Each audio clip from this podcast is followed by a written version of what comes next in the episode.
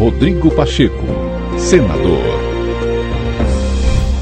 O presidente do Congresso Nacional, senador Rodrigo Pacheco, afirmou que uma minoria golpista não vai impor sua vontade por meio da barbárie no Brasil. Rodrigo Pacheco repudiou os atos de vandalismos contra as sedes dos três poderes no domingo, dia 8 de janeiro, e afirmou que o Legislativo, juntamente com os demais poderes da República, tomará todas as providências para identificar e punir, na forma da lei, os envolvidos e os financiadores dos atos golpistas, bem como os agentes públicos omissos.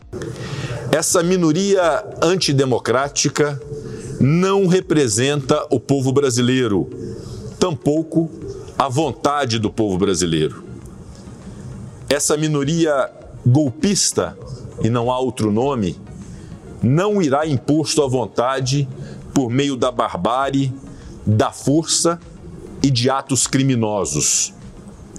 Essa minoria extremista será identificada um a um, investigada e responsabilizada, assim como seus financiadores, organizadores e agentes públicos dolosamente omissos.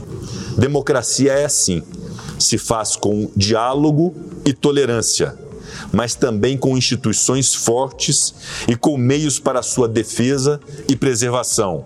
Quero dizer às brasileiras e aos brasileiros, no alto da cadeira da presidência do Senado Federal, aqueles que respeitam as instituições e que sabem o real valor de se viver em democracia, que felizmente é a grande maioria do povo brasileiro. Que o que assistimos domingo não irá se repetir e não pode se repetir jamais.